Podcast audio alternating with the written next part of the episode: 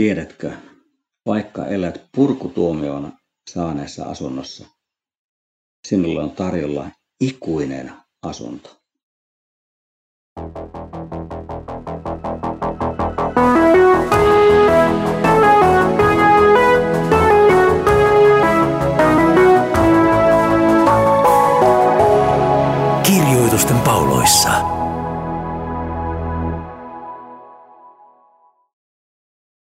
Tervetuloa kansanlähetykseen Kirjoitusten pauloissa podcastin ohjelman pariin. Minun nimeni on Ilkka Rytilahti, olen kansanlähetyksen raamattukouluttaja. Luvun viisi alussa Paavali jatkaa hyvin vahvoja vastakohtaisuuksien esiin nostamista. Ja näiden käsittelemisen jälkeen sitten hän tekee johtopäätöksiä siitä, mitä edellä on esittänyt. Ja yksi kuuluu näin. Me tiedämme, että vaikka tämä meidän maallinen telttamajamme puretaankin, Jumalalla on taivaassa meitä varten ikuinen asunto, joka ei ole ihmiskätten työtä. Näinä päivinä saa kuulla toinen toistaan synkempiä uutisia siitä, miten heikosti Suomen asuntomarkkinoilla ja rakennusalalla menee.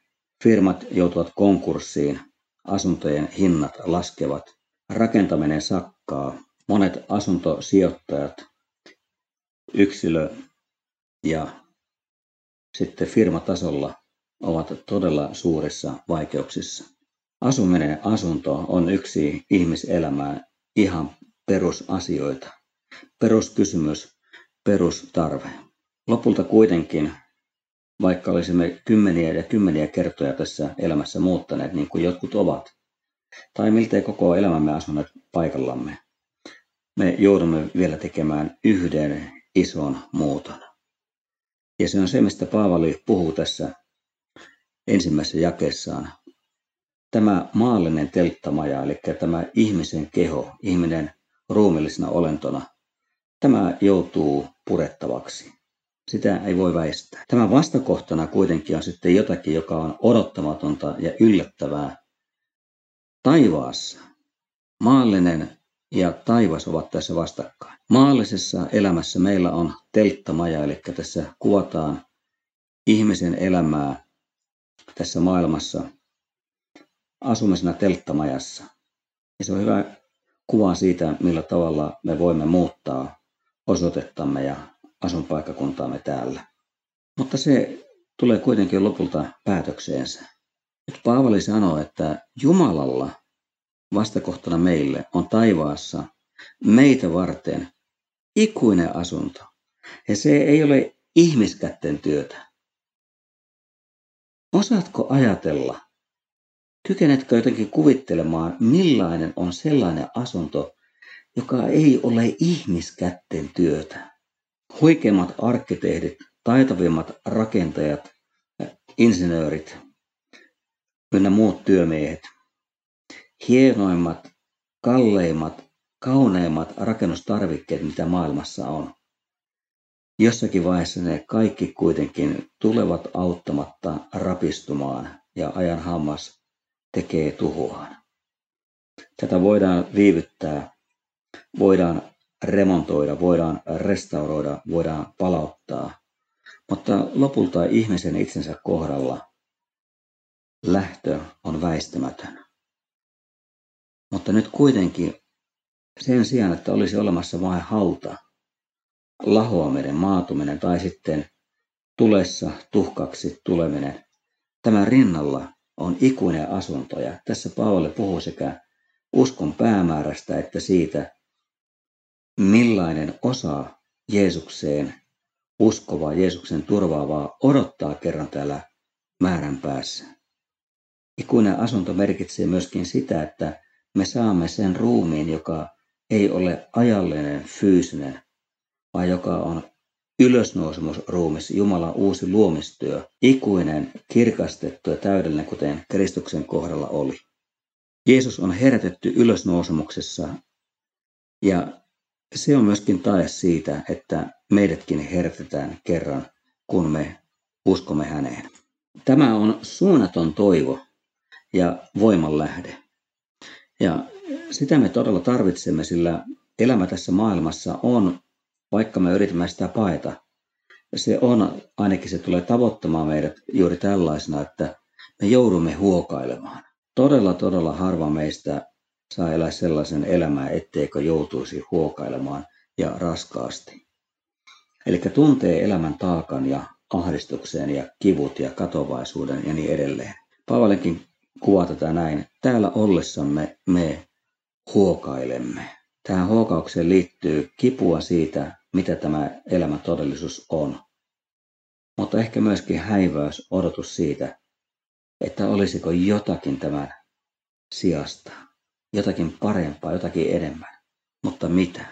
Edelleen Paavali kertoo omalla kohdallaan sitä, että hän ainoastaan huokaile, vaan hän kaipaa. Hän kaipaa siihen aikaan ja siihen tilanteeseen, jossa hän ymmärtää, että on tapahtunut pysyvä muutos, ikuinen muutos parempaan. Me kaipaamme päästä pukeutumaan taivaalliseen asuumme. Nyt asuntoa taivaassa seuraa kuva taivaallisesta asusta, joka meidän yllämme. Sillä sitten kun olemme pukeutuneet siihen, emme jää alastomiksi. Tämä taivaallinen asuja ja alastomuus ovat tässä jälleen vastakohta. Näin Paavali näitä todellakin vyöryttää toinen toisensa jälkeen. Antiikin maailmassa, vaikka siellä oli paljon alastomuutta ja näitä kuvattiin sitten taiteessa, ei vähiten kuvaveistotaiteessa, patsaissa, antiikin maailmassa kuitenkin alastomuus oli samalla häpeällistä. Ja tämä häpeällisyyden rinnalle tulee sitten se, että, että ihminen saa sen puvun, jossa hän ei tarvitse hävetä.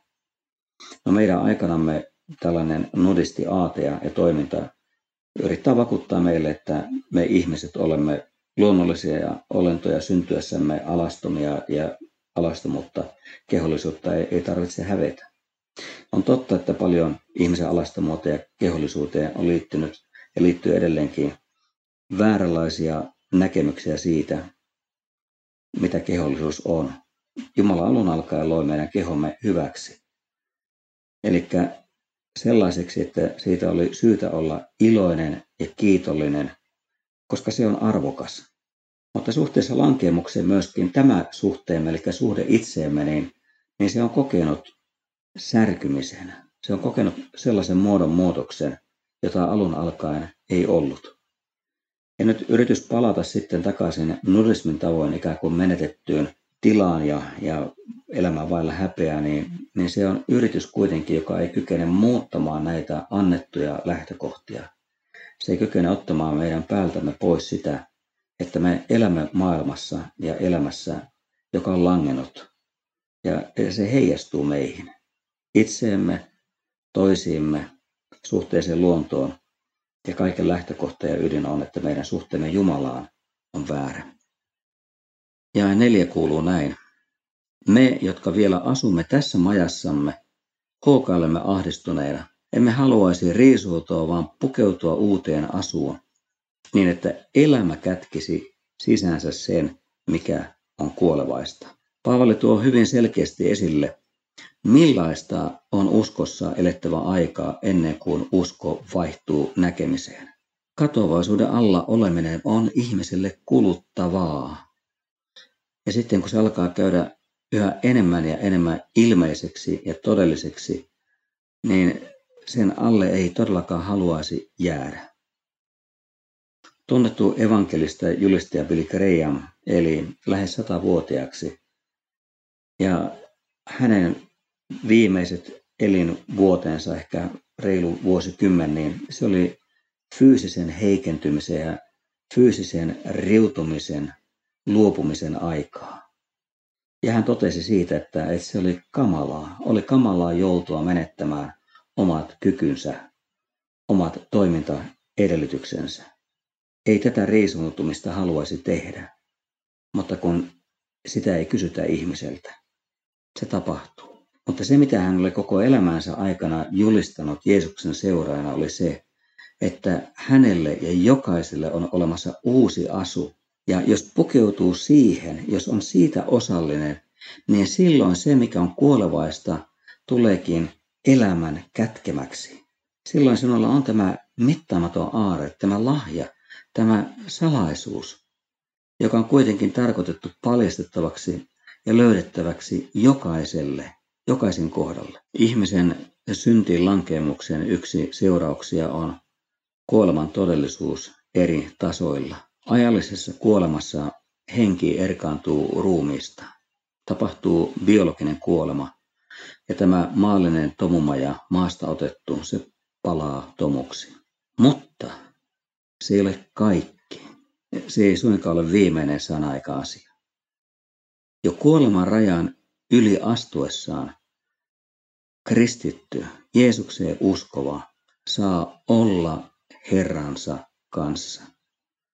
Hän saa jo tuolloin käydä hengessä Herran kirkkauteen, Herran hyvyyteen. Mutta kerran lopulta historian päätöksessä ja ylösnousemuksessa, kun se koittaa, hän saa uuden kirkastetun ikuisen ruumiin, jollainen hänen Herrallaan Kristuksella jo on.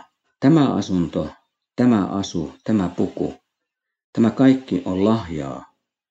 Ja tämä tulee ihmisen osaksi sen tähden, mitä Jeesus on tehnyt kärsiessään meidän tähtemme, kantaessaan velkamme ja syntimme, maksettuaan pahuudestamme, hinnan, jonka vuoksi me olemme vapaat, koska meidät on lunastettu. Meistä on maksettu riittävä hinta. Nämä ovat asioita, joiden periaatteessa tulisi olla selvää kristillisen seurakunnan jäsenille, myöskin korinttilaisille. Mutta minkä takia Paavalin on tarpeen kertoa näistä? Tässä voidaan jälleen palata kirjeen lähtökohtiin. Paavalin vastustajat, hyvin vetovoimaiset julistajat ja opettajat, joiden kautta tapahtui mitä ilmeisemmin ihmeitä, karismaattisia asioita, he katsovat, että Paavali oli esittänyt vain uskon alkeet. Todellinen sisältö koittaa siinä, mitä he pitävät nyt esillä. Mutta mikään, ei mikään voi tuoda yhdellekään ihmiselle sitä elämää, jonka evankeliumissa oleva Jumalan voima kykenee tuomaan. Ajallista elämämme koskevat ihmeet, kokemukset ja tunteet, ne ovat lopulta ohi kiitäviä. Niillä voi olla vuosi, ehkä vuosikymmentenkin vaikutus ihmisen elämässä, mutta ilman yhteyttä Jeesuksen ristiin ylösnousemukseen ja pelastuksen sanomaan, siihen valo, joka loistaa ihmisen sydämen pimeyteen ja tuo sinne uuden elämän, näillä ajallisilla tapahtumilla ei lopulta olisi merkitystä.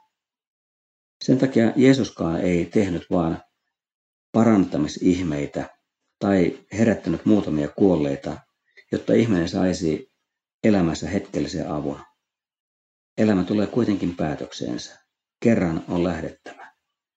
Ja silloin kun joudutaan lähtemään, niin onko sinulla odottamassa, onko sinun edessäsi taivaallinen puku ja taivaallinen asunto?